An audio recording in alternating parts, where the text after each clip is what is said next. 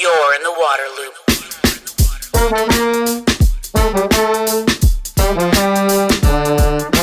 Waterloop, Waterloop, Waterloop. Hey everyone, this is Travis with Waterloop. I know a lot of people want to use water efficient fixtures, but they're afraid they won't work as well. Let me tell you about High Sierra Showerheads, which was named Best Showerhead by Popular Science. I just installed one at my house and I was genuinely surprised at the power and coverage of the water. High Sierra showerheads earn the EPA WaterSense label for water efficiency. They use at least 40% less water than the conventional low flow showerheads. High Sierra showerheads are constructed out of metal, so there's no plastic involved, they're very durable, and they're naturally antibacterial. One of my favorite things these showerheads are made in the USA by a small business located in the Sierra Nevada foothills. Get 20% off with promo code WATERLOOP at highsierrashowerheads.com. Waterloop, Waterloop, Waterloop. Welcome to Waterloop. This is Travis. Very excited to be joined by Steve Davis. He is a senior ecologist and communications director with the Everglades Foundation. Steve, how are you doing? I'm doing well. Yeah, Thank you. appreciate you coming on. I have uh, been fascinated by the Everglades for a long time. I unfortunately have not had the chance to venture into that wilderness. Uh, I'm hoping to change that at some point. I've been to South Florida, but I haven't been in the Everglades. But I'm just uh, riveted by this unique place. So I'm, I'm glad to talk to you about it. Um, could you describe just the Everglades and, and why they're an, imp- an important and unique place? Well, from just a, a landscape and, and wildlife perspective, it's a it's a really unique subtropical wetland. Um, it truly is a river of grass. Maybe you've heard that term before. It's it's a very wide, shallow, flowing wetland that historically flowed from the southern rim of Lake Okeechobee all the way down to the tip of the peninsula, uh, a distance of about 100 miles. So from that standpoint, um, it, it's it's really unique. And when you're out there and you see the vegetation and and the animals, uh, uh, particularly wading birds and the fish and uh, Florida panthers, things like that, it- it's it's just a really special place. But the more you begin to understand its connection to South Florida and South Florida's economy, uh, you you realize that it's it's it's an even more special place. It's South Florida's water supply. Um, we can talk more about that. It it um, controls the quality of water around the tip of the peninsula, and and you might know that South Florida is really important for a boating and recreational fishing uh, hotspot. So. Uh, for those reasons, it's incredibly important. We have a lot of waterfront real estate as well, and so having this ecosystem there to provide clean fresh water to the coastal zone. Um, it, it it helps with real estate values as well. So for a variety of reasons, it's a really special place. So this, uh, what's like the square miles? I guess you know you, you said that it would go historically kind of that hundred miles from the south end of Lake, Lake Okeechobee down. Um, how, what what's like kind of the land area we're talking about? Wow. Um, well, historically, uh, it, it extended all the way up to Orlando. Really, the the headwaters of the ecosystem began roughly where Disney is. So you think um, that's over 200 miles then from the southern tip of the peninsula, and and water would make its way down the Kissimmee chain of lakes basin into Lake Okeechobee, which is a 700 square mile freshwater lake. Um, and then it would spill over the southern rim of Lake Okeechobee into that river of grass that was roughly 50 miles wide all the way down to the coast. So you're, you're talking an area just south of the lake of, of roughly 5,000 square miles. And, and we've lost about half of it, and the system is now disconnected. It's, it's in uh, managed as compartments. It's no longer a free flowing river of grass. So, what we have now in terms of area remaining are places like Everglades National Park, which is about a million and a half acres, the water conservation areas that are remnant areas of the Everglades managed by the state, which are roughly 900,000 acres, uh, Big Cypress National Preserve just to the west uh, roughly 720,000 acres. So we, we've still got about 3 million acres. And, you know, I don't want that to, you know, sound like it's, it's not a lot. It is a lot, but it's still only about half of what we had originally, uh, going back to as early as the mid late 1800s. Mm. And uh, I'm really interested. So, you know, this river of grass, but it's like a, it's a swamp kind of habitat. There's marsh. There's like very low lying land areas. Like what's it what's it like from that kind of perspective? If you could describe kind of how it varies and.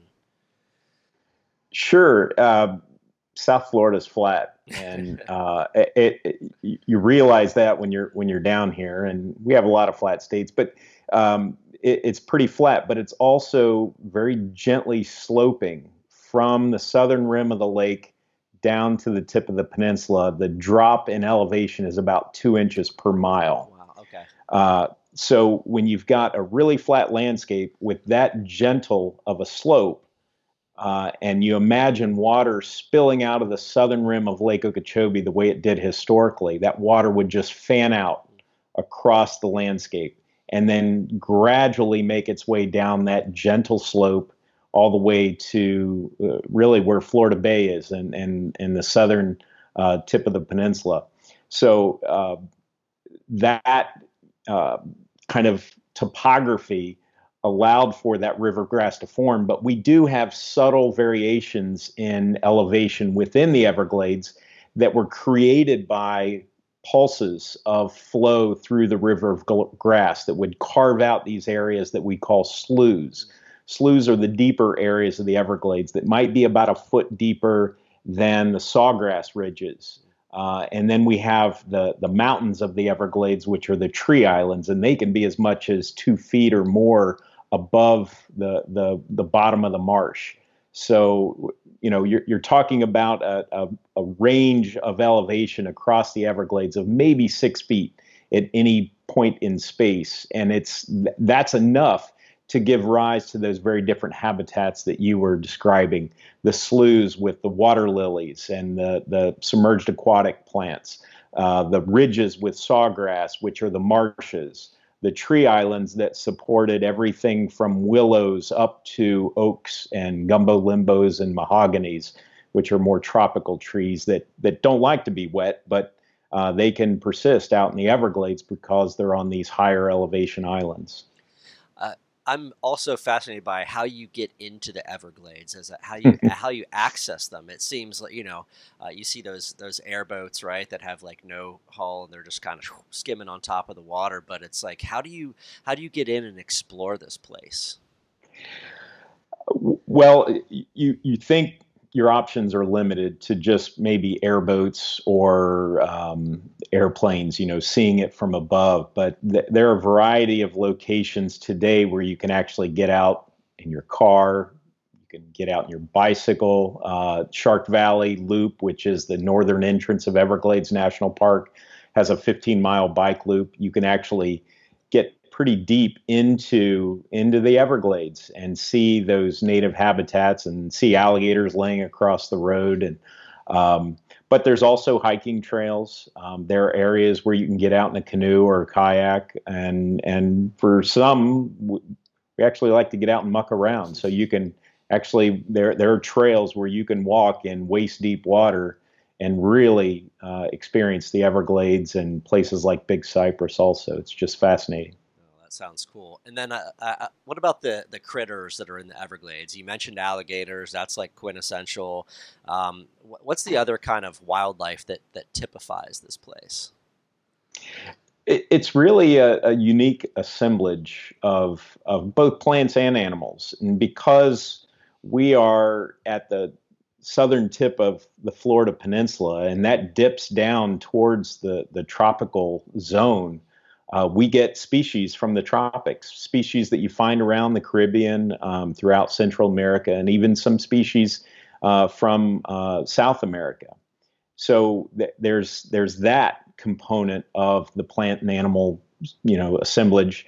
We also have some unique subtropical things that exist down here, and then a variety of, of animals that you would see further up north.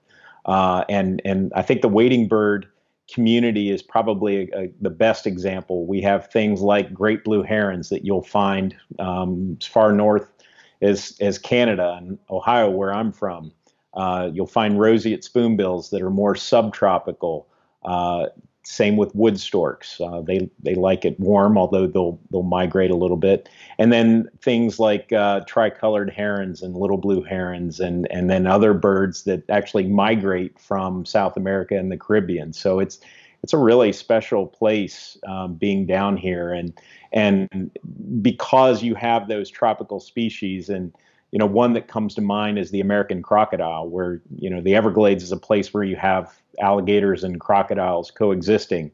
Um, crocodiles don't like frost, so their northern range is limited by uh, frost uh, frequency, and um, so you only find them really as far north as maybe Naples, Florida, and Miami, Fort Lauderdale area.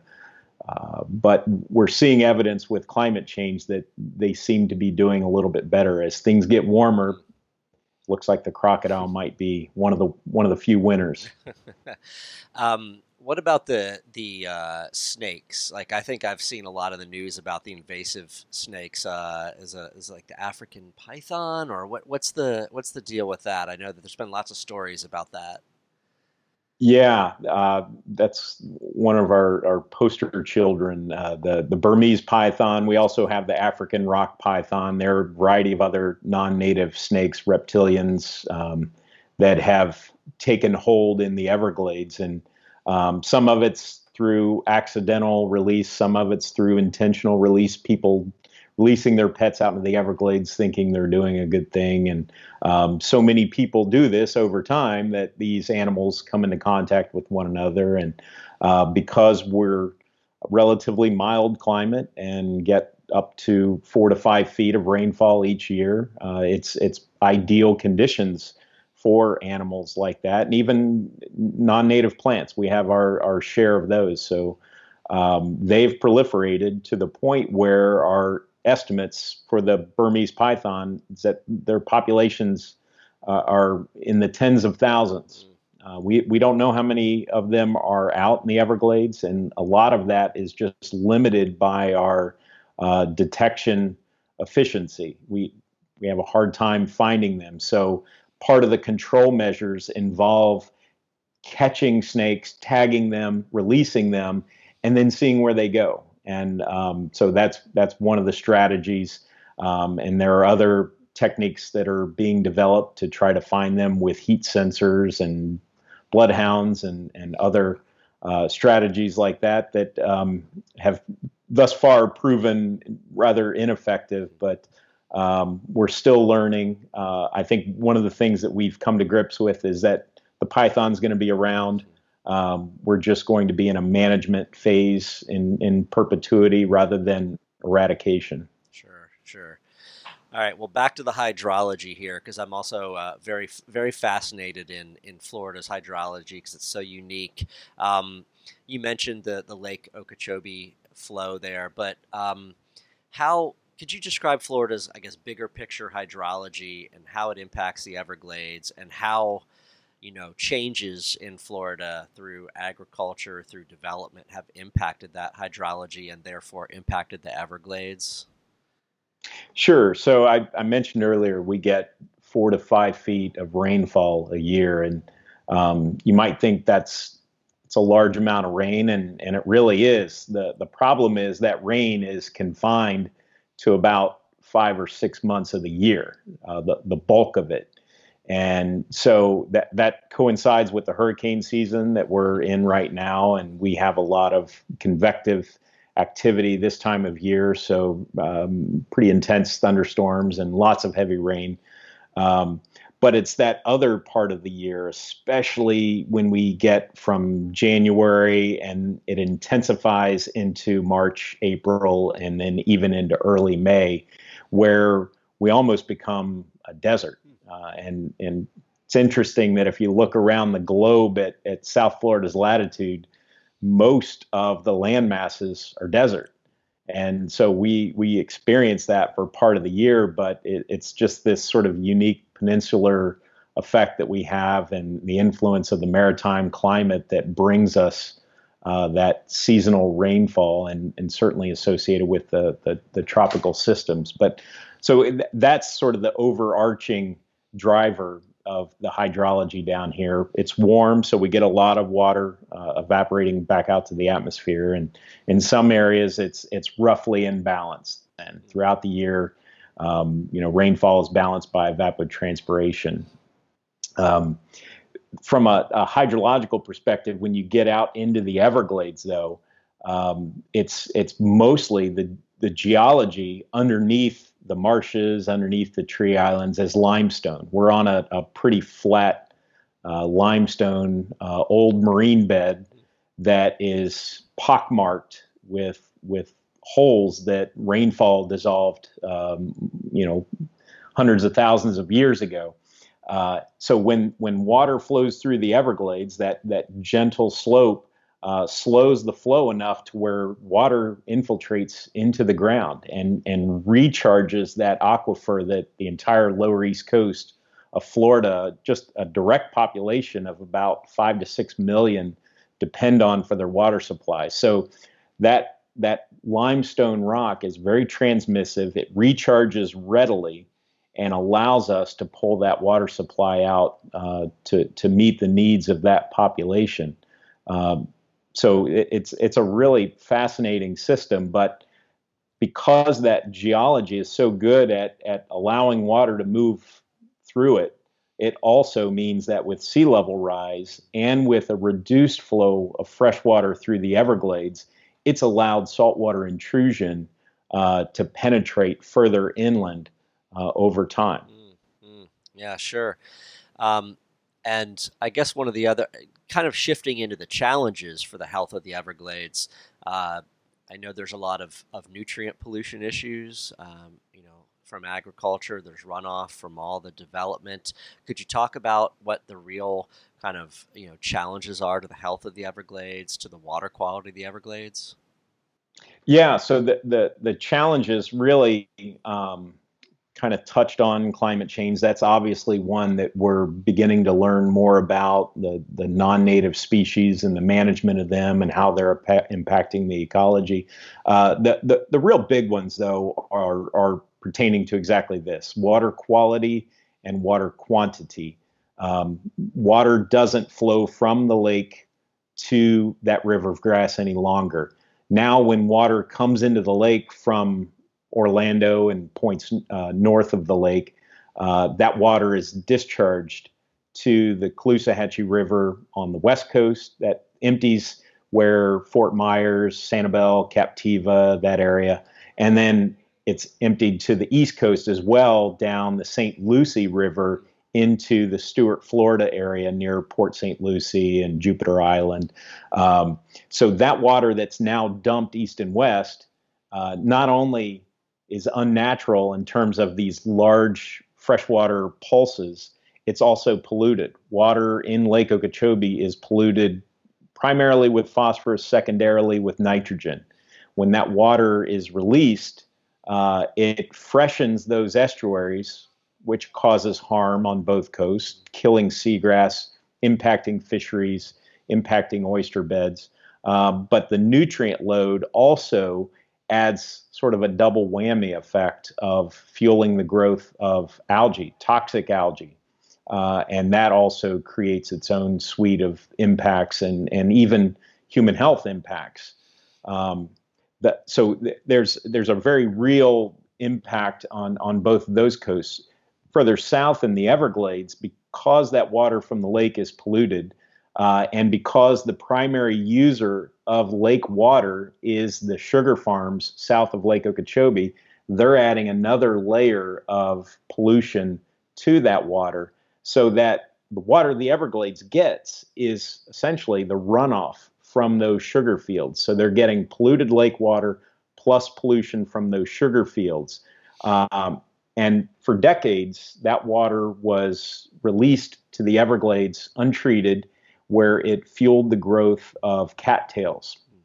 cattails are a native wetland plant. Many people think when they see cattails, it's a good thing. And um, there are areas of the Everglades where they exist in a natural um, uh, abundance. But what happens in the Everglades, because it was such a natural rainfall driven ecosystem, it's very sensitive to nutrient pollution, particularly phosphorus. So when phosphorus levels are elevated above, really not far above what you find in rainfall, you start to see changes in the plant communities. And what happens is sawgrass is overrun with cattail. And so areas of the Everglades that have been polluted for decades with that agricultural runoff are now just massive stands of cattail, impenetrable stands that are unavailable as wading bird and alligator habitat. Uh, and and really, we don't know if those will ever revert back to their natural state.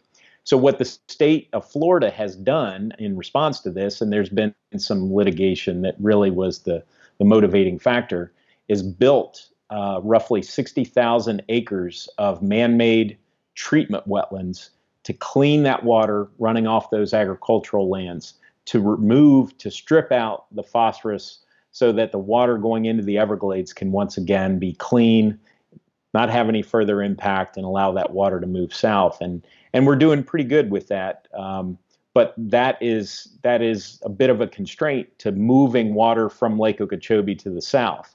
So as we restore the Everglades, which is involving basically moving water from the lake to the south, uh, not only do we want to enhance our storage capacity to to increase the volume of flow to the south, but we also need to increase our treatment capacity so that as we move more water south, we have the filtration to clean it and move it uh, where we want it to go.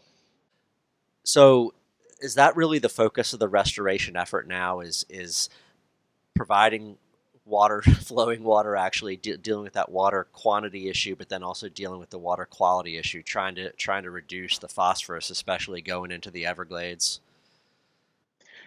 That's right. Um, Everglades restoration is largely about uh, it, it's a it's a massive water storage project that also includes treatment. Mm. And as you redirect that water back to the south, I mentioned earlier that these water conservation areas are compartments.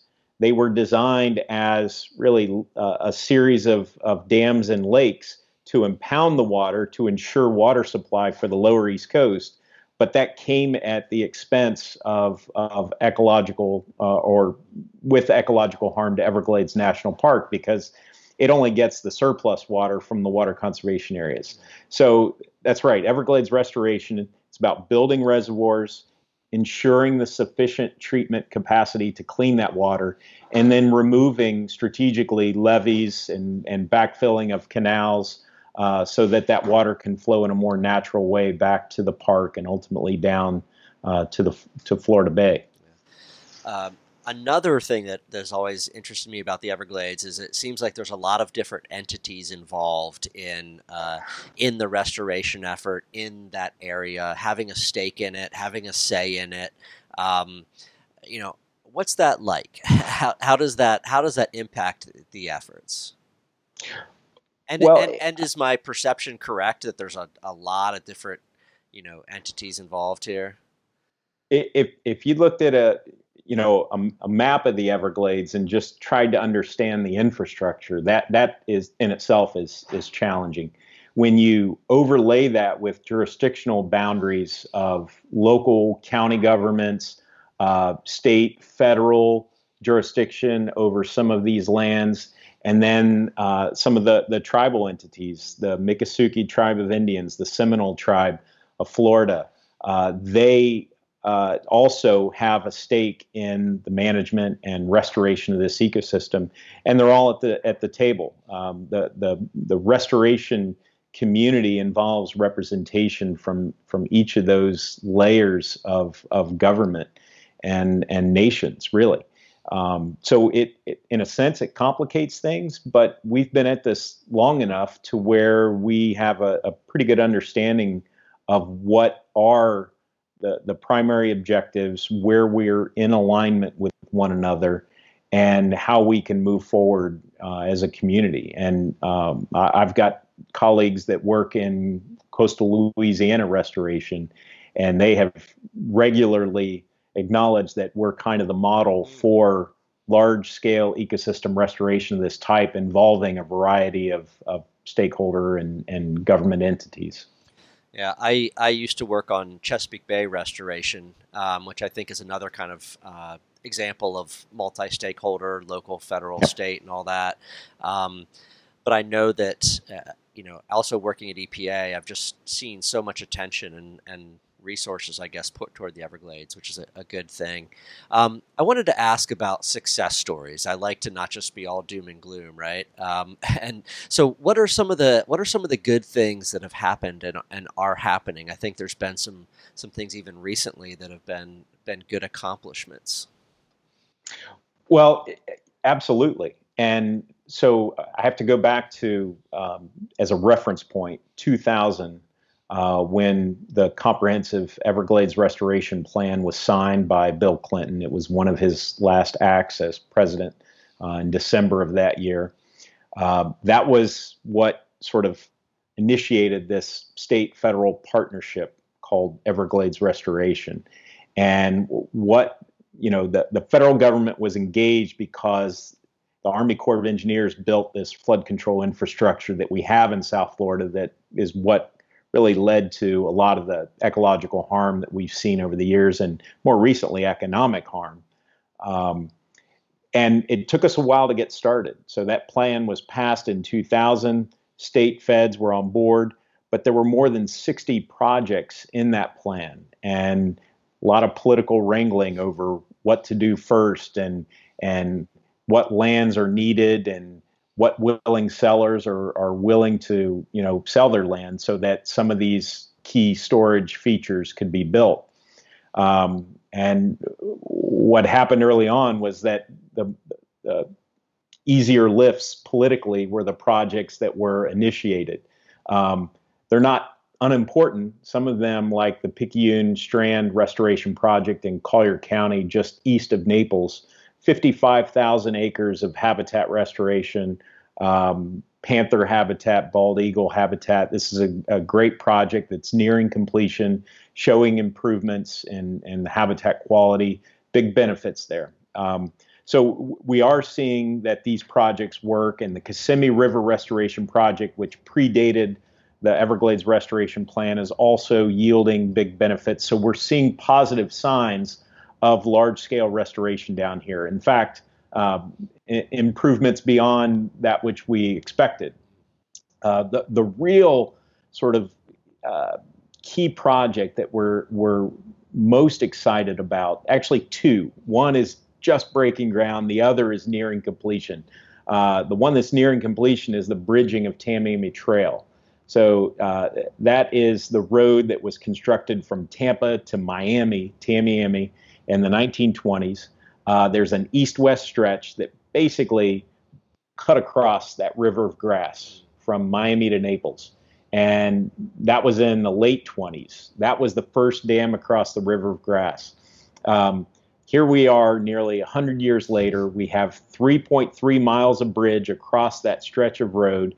And the, the Park Service, working with the states, going to raise the rest of the road, install some very large concrete culverts so that we can really move restoration levels of flow into the park. And we're already seeing benefits from that. So that's a project that's really exciting.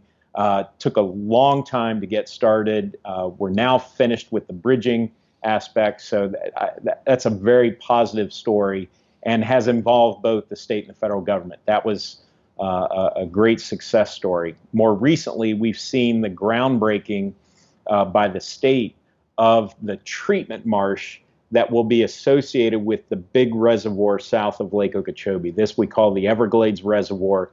Um, that storage combined with the treatment that the state's building will allow us to move massive quantities of water from the lake uh, where we can store it, clean it, and put it back into the ecosystem, flow it south under those bridges of Tamiami Trail, get it down into the park. So really, we're seeing the first major step in restoration take place right now. So that's that's really positive story, something we're excited about.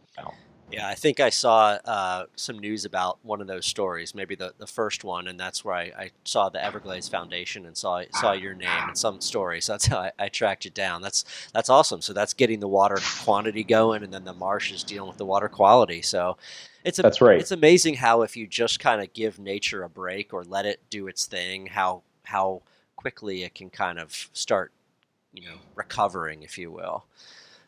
Uh, we see that we see that resilience even in the current degraded state, and it, it it's it's coincided most recently with um, uh, a big rain year that we had in 2017, partly with Hurricane Irma, but um, we, we had just the right amount of rain that made the Everglades sort of mimic what the natural system was like, and we had a record uh, nesting season for wading birds. We also had record off the charts fisheries production near the coast. So those are signs of, of hope, really, that if we can get this system restored, we can really see the benefits that we thought we would. Yeah, sure. Um, I think the last thing I wanted to ask you about is something you've mentioned a couple times, and that's climate change, um, which is kind of, you know, providing a lot of challenges, uh, and you know, especially in a place like the Everglades that's at sea level, basically, right? Um, what what you mentioned saltwater intrusion already, but as you look out, you know, decades in the future, what's the what's the forecast for the Everglades, and you know, what can kind of be done about that? Well, um, I'll, I'll, start with your second question first. What can be done about it is um, really limited, um, and and flow restoration is our biggest weapon uh, in in combating uh, what really has been unchecked impacts of sea level rise around the Everglades. Uh, if you think about this flat, low-lying landscape, um, because we've reduced flow into Everglades National Park, uh, and again going back to that two inches per mile slope on average, without freshwater flow in the park, that is just allowing seawater to penetrate ever further into the uh, into Everglades National Park. Uh, you know, on that scale where you're talking about miles of marsh uh, being impacted. Uh, so restoring freshwater flow, that's our best sort of weapon at combating the impacts of, of sea level rise and, and protecting those habitats and allowing really for more natural transitions to take place. Because what we're finding is that as some of these transitional sawgrass marshes are being exposed to salt water and then periodically drying out because there's not enough fresh water coming in from the north, uh, those marshes are undergoing what we've called peat collapse, uh, where the organic muck soils that those systems have built up really over centuries, uh, as they're exposed to salt, the plants die back, the soils rapidly break down, and you're left with this pockmarked landscape of these open water ponds that really are, are, now too deep for mangroves to become established. So the thinking is that mangroves would march landward with sea level rise. And we see that in some areas, especially along uh, channels um, and in some areas where the soil has been stable. Uh, but in these back marsh areas, as the saltwater gets there, and especially as the saltwater gets there before the mangrove seedlings can can establish, uh, these areas are collapsing. So, to your question, what's the Everglades going to look like without freshwater flow restoration? We know it's going to be a much more open uh, water system with less barriers to storm surge and and uh, fortification uh, with mangrove establishment than if we restore freshwater flow, allow those habitats to transition more naturally, and and perhaps protect those peat soils, uh, you know, while those mangroves are becoming established. Yeah, mangroves are pretty incredible uh, trees for their uh, ability to be this transition and be this buffer, and yeah, um, that's that's great. Well, Steve, I really appreciate your time and all this information. Uh, it's only fueled my desire to get down there and get out in the Everglades more. Um, so I, I got to make that happen at some point. But uh, thank you so much. I really appreciate it. Yeah, Travis, thank you. I appreciate the opportunity. And give me a call. We'll get you out on an airboat. I love it. Sounds good. Thanks a lot. All right. Take care. Waterloop, Waterloop, Waterloop. The Waterloop podcast is sponsored by High Sierra Showerheads, the smart, stylish choice for conserving water, energy, and money while enjoying an invigorating shower. Use promo code WATERLOOP for 20% off at highsierrashowerheads.com. You're in the water.